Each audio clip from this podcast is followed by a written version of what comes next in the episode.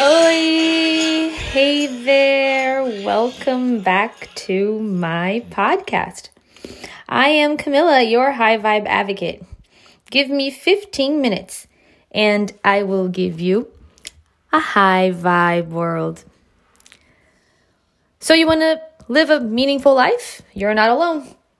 Many, if not most, if not all of us, want to feel a greater sense of meaning and purpose in our lives, but we're not sure where that would come from. So here's a little secret. We are in charge of creating meaning and purpose in our lives. The times that we're living through are very, very tough on most of us. COVID fatigue is real. I mean, I have it, so I know. We miss our friends and our family that we cannot be with right now. We miss traveling easily without having to have something stuck up our nose and not knowing whether it's going to come out positive or negative and ruin our plans and, paying for something without knowing if insurance is going to cover in case something goes wrong. Getting there, some places require quarantining. None of that is very pleasant. It's nothing like what used to be. Eating out without worry and without a bunch of restrictions. Sorry, I'm still with a little bit of a cough, but we miss life as we knew it before the pandemic. Well, at least some of that life, because I'm sure many good things also have come from being home a lot more, as we've talked about here before. But in talking to friends and to family, I have noticed an increase in anxiety and, especially regarding COVID, when will it end and if it will end, or if this is actually truly the new normal, because nobody wants it to be. I also have noticed increased depression. Many people lost their jobs or had a severe change in course and career or, just relationship-wise and hobbies-wise. With such a difficult job market, it's just such a tough new reality, and people are bored. They're often bored and without much hope. My grandma always said that an empty mind is the workshop of the devil, and I think it's absolutely true. We start to wonder all kinds of things about ourselves, about our future, about our lives. And the thing is, this downtime, this quote-unquote downtime that was forced on us is actually the best time to take the first steps towards actualizing your dreams while simultaneously prioritizing your health and your happiness. I am in this with you, and I am happy to be a part of that journey with you.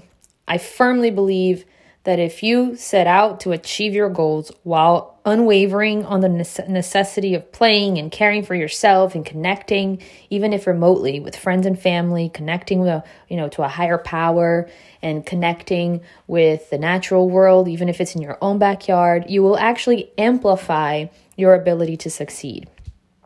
This slowing down has come to help you refocus and regroup.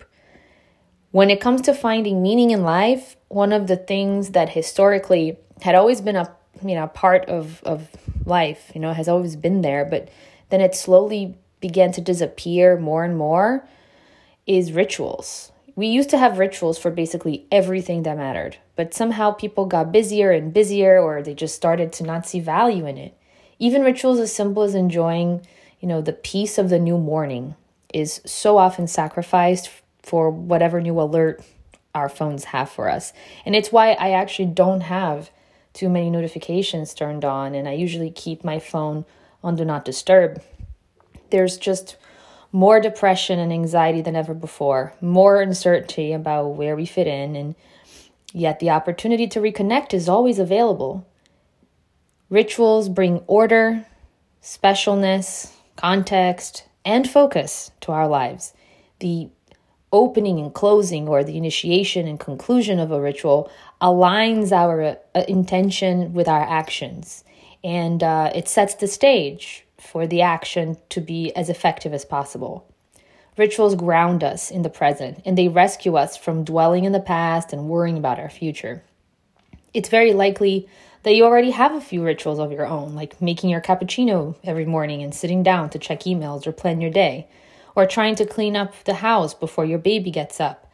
I think it's absolutely worthwhile to bring more awareness to these rituals and also creating new ones, even if their value is entirely subjective, because then you experience your day and your life a certain way. You know, it'll have structure and specialness that's meaningful to you. And wouldn't that be so worthwhile?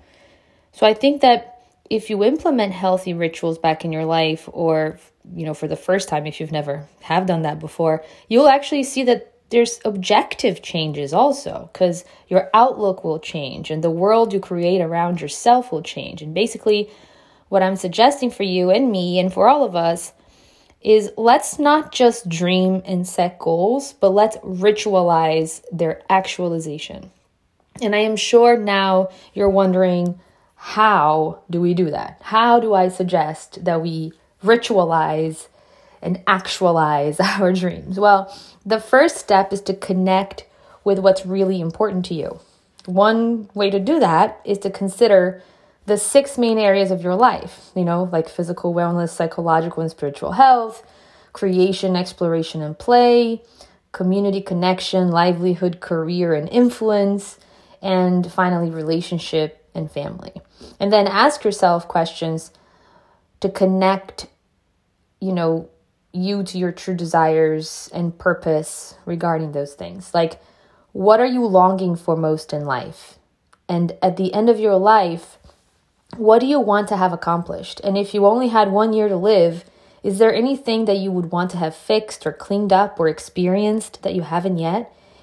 And what bad habits, if any, are you looking to let go of? And what things would you like to explore more deeply? What would make life ridiculously fun for you? And just like write that stuff down and do it coming from a place of honesty and without thinking anyone would ever read it, you know, without thinking that anyone's plans would be ruined by yours, or, you know, that, like, if your goal is literally to spend more time with a certain person and you have a friend who doesn't like that person, like, don't think about that. Don't think about, oh, but this would hurt someone else's feelings. Think of you in that moment, you know, what would truly make you happy? You know, think of what is true about your actual feelings without judgment. And then close your eyes and visualize a dream life 3 years in the future, and then draw it or write down the words that you associate with that mental picture. And then the second step is to dream, but write it down too. You know, write down the details of what your livelihood and career and influence would be in 3 years. You know, what would you be doing? How would you earn money? How much money would you make? What sort of influence would you have in your community? And the same with your relationship and family, describing your ideal relationship, how you feel when you're together with those people that you love. And then the same with the community connection, you know, what your friendship looks like, how your friends respond to you when you're not okay, what value you bring to your friendships and to your community. And again, the same with your physical wellness, describing your beautiful body, you know, and how you feel in the morning and at the end of a long day, and how you feel about aging, how your sleep is, what your strengths are. Same with creation, exploration, and play. Asking how often you travel, where do you go, what forms of creative expression do you engage in, like painting, singing, sculpting, gardening, writing, whatever it is that makes you happy. And finally, do the same with the psychological and spiritual health, describing what percentage of your life you feel happy, how you deal with change, how you express your love towards others, how you feel about dying, what percentage of your life is spent at peace, etc. Then the third step is to craft, you know, and this is where the dreams start to get real. You basically select things from what you wrote down regarding your dreams, the ones that you most want to pursue, and then you create a mind map of how to attain these goals, right? So you can do it by year, you know, so what steps will you have taken towards those goals after 1 year? Like, where will you be after 1 year? And then after 2 years, and then finally after 3 years, which is the year where the goal, you know, your dreams start coming true. The fourth step is to create the rituals that will make the process of pursuing those dreams fun and meaningful and an integral part of your life. Basically, you want to have a ritual that helps you plan, like the new moon manifesting ritual that I do every month that I've described to you guys before. But it can also just be meditating every day and picturing everything going great in your life, you know. It can be exercising or cooking or any practice that you want to become more of a fixture in your life, you know.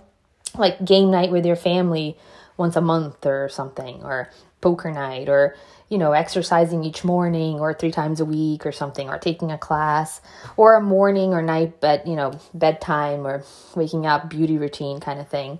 I think I did an episode on that as well. So and finally, the 5th step is to plan each day. So before you were imagining your dream life in 3 years and the global plan and roughly how to get there,